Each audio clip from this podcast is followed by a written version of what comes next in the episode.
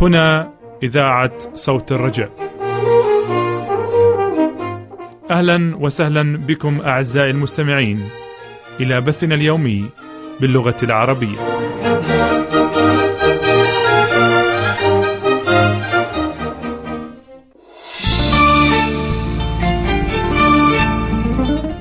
أرق وأجمل تحية يقدمها منير سلام ونور كمال من وراء ميكروفونات صوت الرجاء لكم أعزائي المستمعين، وسنرافقكم خلال برنامج اليوم متمنين لكم معنا أسعد الأوقات وأمتعها. سيتضمن برنامجنا لهذا اليوم فكرة اليوم، وهي فكرة للتأمل والتفكير، ومن ثم نستمع إلى عالم المرأة، برنامج نعالج فيه قضايا المرأة العصرية، وننهي برنامجنا لهذا اليوم بنحو الأفضل، خطوات تقودك لحياة أفضل. فكونوا معنا.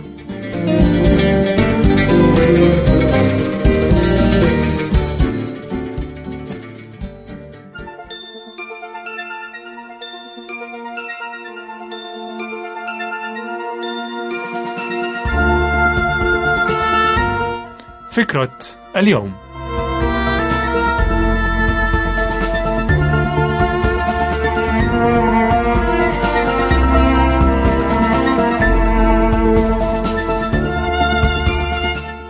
بذار وثمار.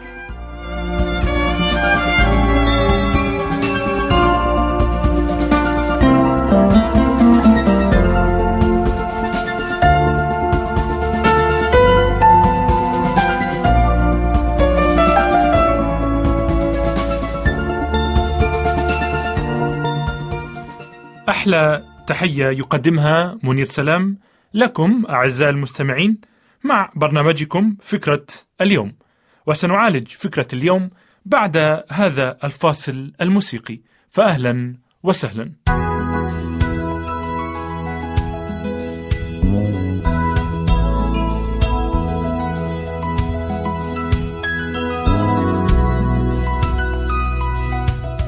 قرأت حكاية خرافية عن شخص كان يستعرض السلع في أحد المتاجر، فاكتشف اكتشافا مذهلا، إذ تبين له أن الله جالس وراء الصندوق على منصة البيع. فتقدم الرجل وسأل الله: ماذا تبيع؟ فأجابه الله: ماذا يرغب قلبك فيه؟ فقال الرجل: أريد السعادة وسلام الذهن والتحرر من الخوف لي وللعالم أجمع. فتبسم الله وقال له: أنا لا أبيع الثمار هنا، بل البذار فقط. وفي غلاطيا الإصحاح السادس والعدد السابع شدد الرسول بولس على أهمية زرع بذار السلوك الذي يمجد الله ويكرمه، فقال: الذي يزرعه الإنسان إياه يحصد أيضا. فلا يمكننا عزيزي المستمع أن نتوقع اختبار ثمار بركات الله إن كنا لا نراعي أهمية القيام بدورنا أولا. ومما يساعد في ذلك هو أن نقتدي بالذين سبقونا في زرع البذور الطيبة.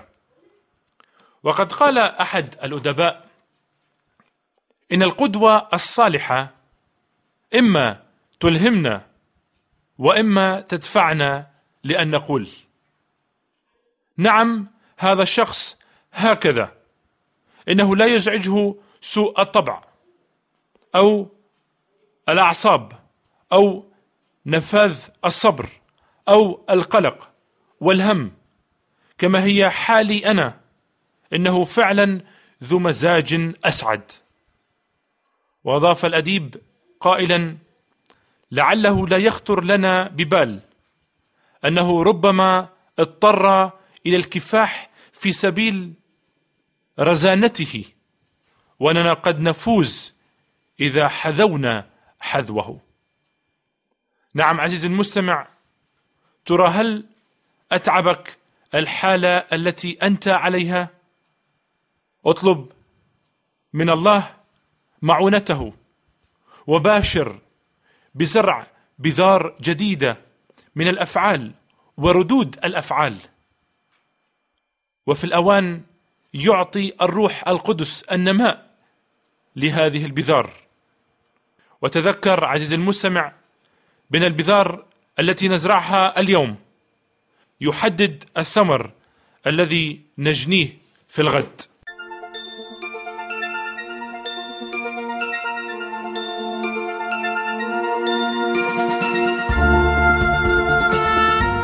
رافقكم منير سلام في فكرة اليوم، وإلى اللقاء مع فكرة جديدة.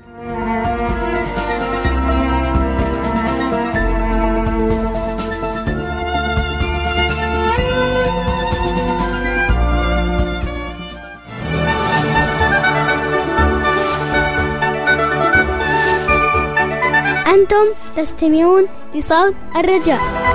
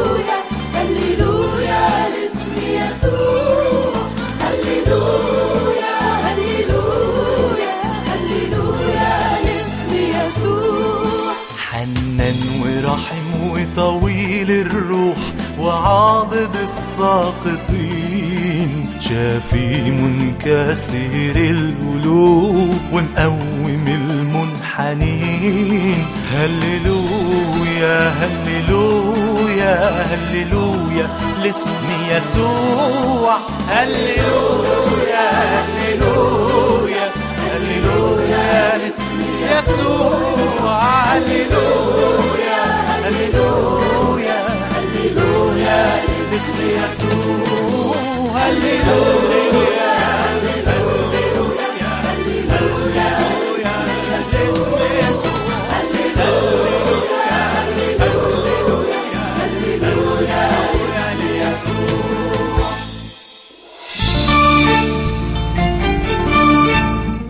عزيزي المستمع، إذا أردت الكتابة لنا فاكتب لنا على العنوان التالي: صوت الرجاء، صندوق بريد خمسمائة وثلاثة، الرمز البريدي ألف ومئتين وأحد عشر، جنيف اثنا عشر، سويسرا.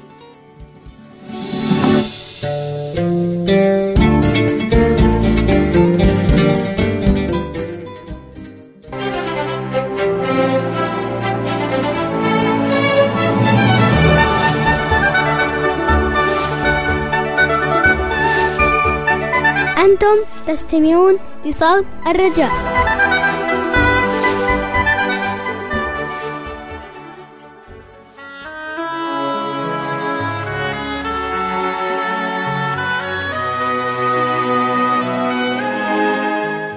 عالم المرأة.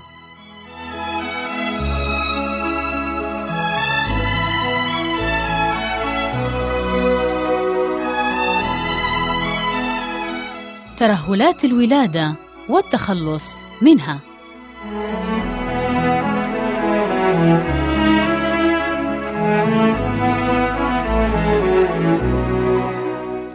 عزيزتي المرأة، ترهلات الولادة لا تختفي نهائياً بعد الولادة، والحل إذن هو أن تحاولي تخفيف أثرها قدر الإمكان، وكلما بدأت أبكر في معالجة الترهلات كلما كانت احتمالات إخفائها أفضل، وأفضل وقت للبدء بإزالتها هو عند بداية ظهورها على شكل علامات حمراء تظهر على الجلد.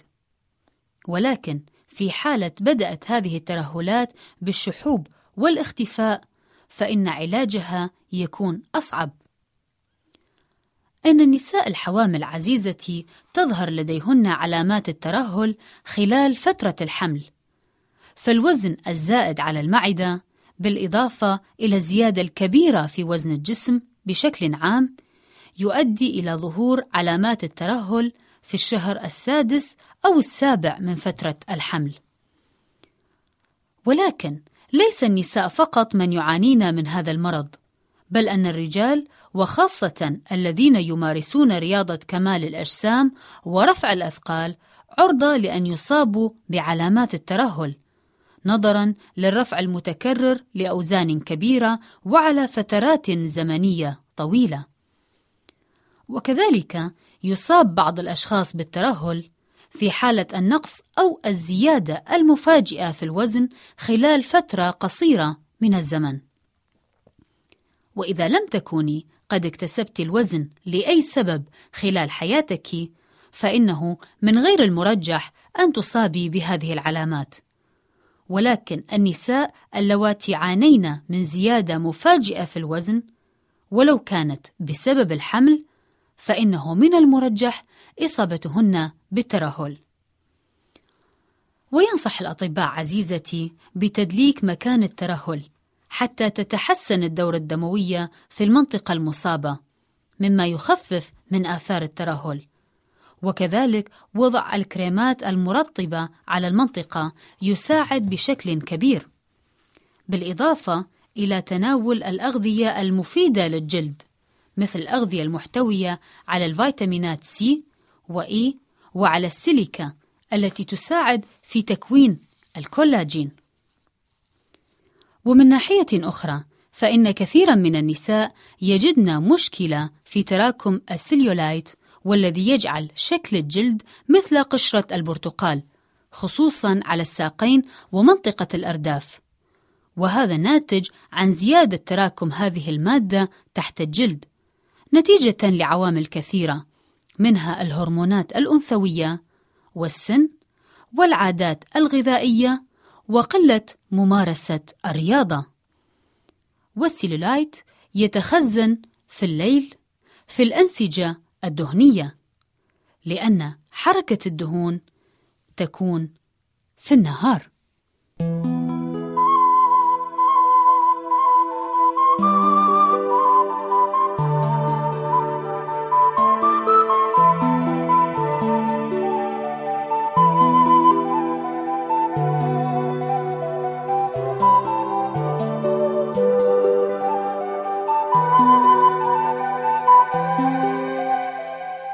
لازلت عزيزتي في الاستماع إلى محادثتك نور كمال، وإليك الآن بعض النصائح التي أسداها الخبراء للتخلص من السليولايت نهائياً.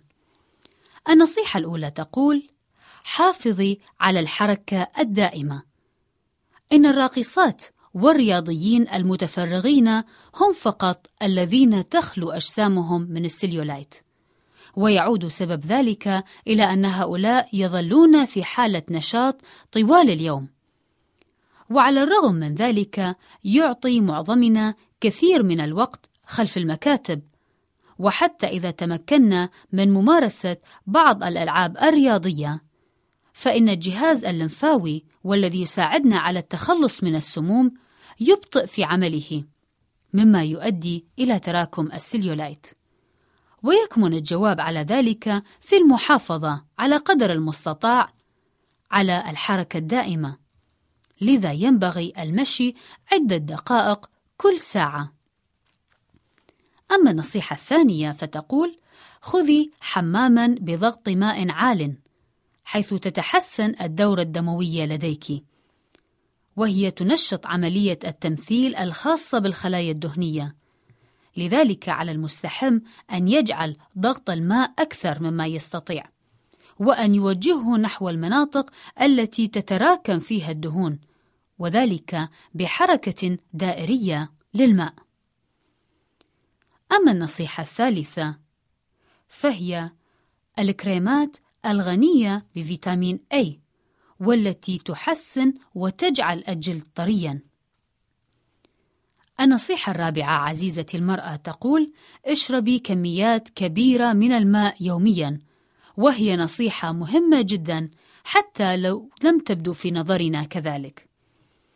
إن جسم الإنسان يفقد لترين من الماء يومياً خلال الوظائف الطبيعية كالتبول والتعرق، لذا فإن الجسم بحاجة إلى تعويضها، والمحافظة على جسم خال من الجفاف سوف يدعم الجهاز الدوري ويساعد على التخلص من السموم والتي تراكم السليولايت. النصيحة الخامسة: قللي من تناول الدهنيات، فحتى النحفاء من الناس إذا تناولوا أغذية غنية بالدهون فإنهم يزيدون من النسبة الكلية للدهون في أجسامهم، لذلك فإن احتمال تراكم السليولايت لديهم تزداد. إن الإقلال من تناول الدهون المشبعة مهم على وجه الخصوص، وتشمل الأطعمة الغنية بهذه الدهون منتجات الحليب الكامل الدسم والبسكويت والمعجنات والشوكولا والأطعمة المقلية. أما النصيحة السادسة والأخيرة فهي الابتعاد عن الجراحة، حيث أن السليولايت عبارة عن دهون مختزنة في الطبقات العليا من الجلد، ولا يمكن شفطها دون إحداث ثقوب فيه. وهناك طرق أخرى عديدة للتخلص من هذه المادة، منها استخدام المستحضرات الطبيعية. وعلى الرغم عزيزتي المستمعة من أن الخبراء يحذرون من تناول الكافيين بكميات كبيرة لأنه يؤدي إلى زيادة تراكم السليولايت، فإنه من العجيب أن الكافيين يدخل في تركيبة عدد من المستحضرات المرطبة والمفيدة للجلد.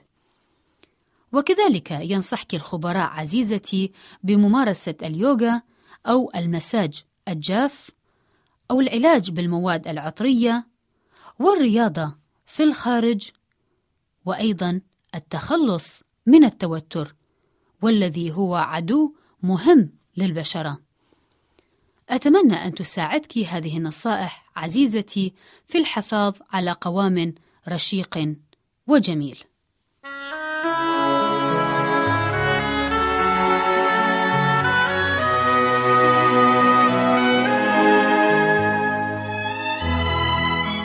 كنتم مع محدثتكم نور كمال في عالم المرأة.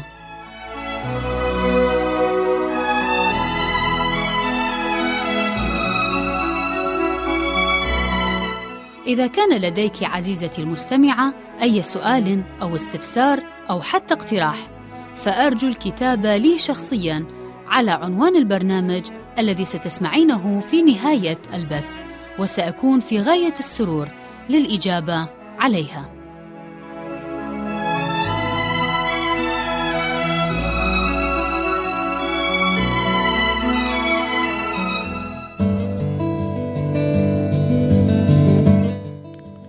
عزيزي المستمع، سأكون سعيدا لاستلام مشاركاتك وأسئلتك ومشاركتها على الهواء في برنامج جديد سأقوم بإعداده، فأرجو أن تبعث لي بمشاركاتك وأسئلتك لطرحها في هذا البرنامج الجديد على العنوان التالي: صوت الرجاء، صندوق بريد خمسمائة وثلاثة ألف ومئتين وأحد عشر، جنيف اثنا عشر، سويسرا.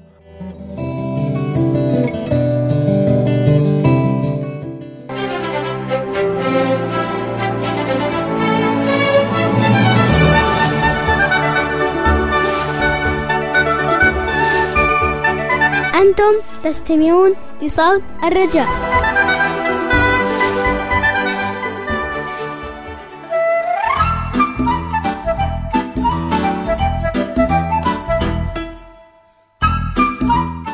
نحو الأفضل،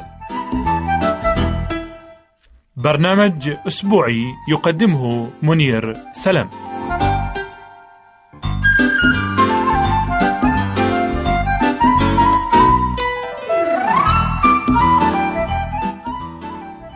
عزيزي المستمع، إن كل فرد لديه تصور معين عن حياته، فمهما نشأت في عائلة فقيرة هناك في الريف أو في النجوع، أو نشأت في عائلة عريقة لها صيت وثروة وترعرعت في المدينة، فأيا كانت ظروفك وظروف حياتك وخلفيتك البيئية، فإن الله قد أعدك بكيفية معينة لكي تصبح شخصا له هوية مستقلة. وفي كثير من الأحيان فإن هذه الهوية تقدم للفرد رسما توضيحيا لما ينبغي عليه أن يكون شخصا متميزا في الحياة، فهي بمثابة خريطة لحياتك. فالطريقة التي يتفاعل بها الشخص مع الآخرين، والأهداف التي يضعها أمام عينيه، والإنجازات والنجاحات التي يحققها في عمله وفلسفته في الحياة، بل ربما حتى ذوقه الشخصي في ملابسه، كل هذا مدون في هذه الخريطة. وتمثل الحالة الاجتماعية للوالدين والقدرات الذهنية والصفات البدنية والطموحات أيضا بعضا من العناصر التي تساهم في تكوين تصور الفرد عن خريطة حياته. وكذلك الحال بالنسبة للحياة الثقافية وتأثير الوالدين وتأثير الأفراد الآخرين، فجميعها عزيزي المستمع تؤثر على نمو الطفل وتطوره. ومن الخصائص التي تؤثر على خريطة حياة الفرد هي العائلة والأصدقاء والحالة الاجتماعية ومنظور الإنسان لذاته، وهي في الحقيقة رسالة داخلية توجه كل ما نقوم به من أفعال وسلوكيات الحاضرة والمستقبلة. فخريطة الحياة عزيزي المستمع أو خطة الحياة هذه تعتمد التأثيرات الأولية والقرارات التي اتخذها الفرد في سنوات عمره الأولى، وبخاصة حلول السنة السادسة من عمره.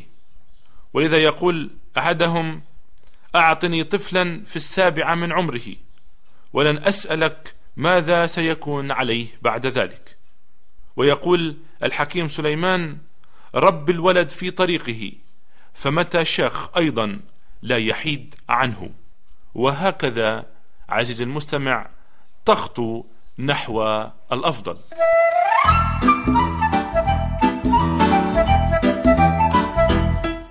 كنتم في الاستماع إلى نحو الأفضل ومنير سلام، وإلى اللقاء مع أفضل جديد.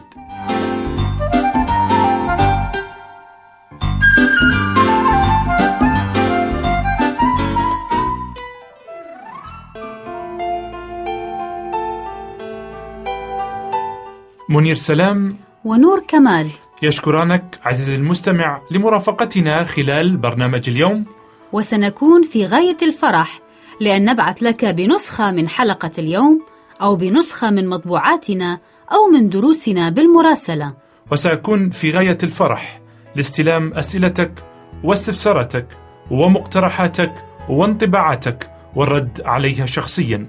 وإذا ما أردت المزيد من المعلومات بشأن برامجنا باللغة العربية فاكتب لنا على العنوان التالي. عنواننا هو صوت الرجاء، صندوق بريد خمسمائة وثلاثة، الرمز البريدي ألف ومئتين وأحد عشر، جنيف اثنا عشر، سويسرا. نعيد العنوان باللغة العربية: صوت الرجاء، صندوق بريد خمسمائة وثلاثة، الرمز البريدي ألف ومئتين وأحد عشر، جنيف اثنا عشر، سويسرا. والرجاء كتابة العنوان باللغة الإنجليزية على النحو التالي: Voice of Hope بي أو Box خمسمائة وثلاثة سي إتش واحد اثنين واحد واحد جنيفا اثنا عشر، سويسرلاند. ولك منا من وراء ميكروفونات صوت الرجاء أرق وأحلى سلام، ولك من مهندس الصوت أنور عبد المسيح نفس المحبة والترحيب، وإلى اللقاء مع برنامج قادم، وليكن الرب معكم.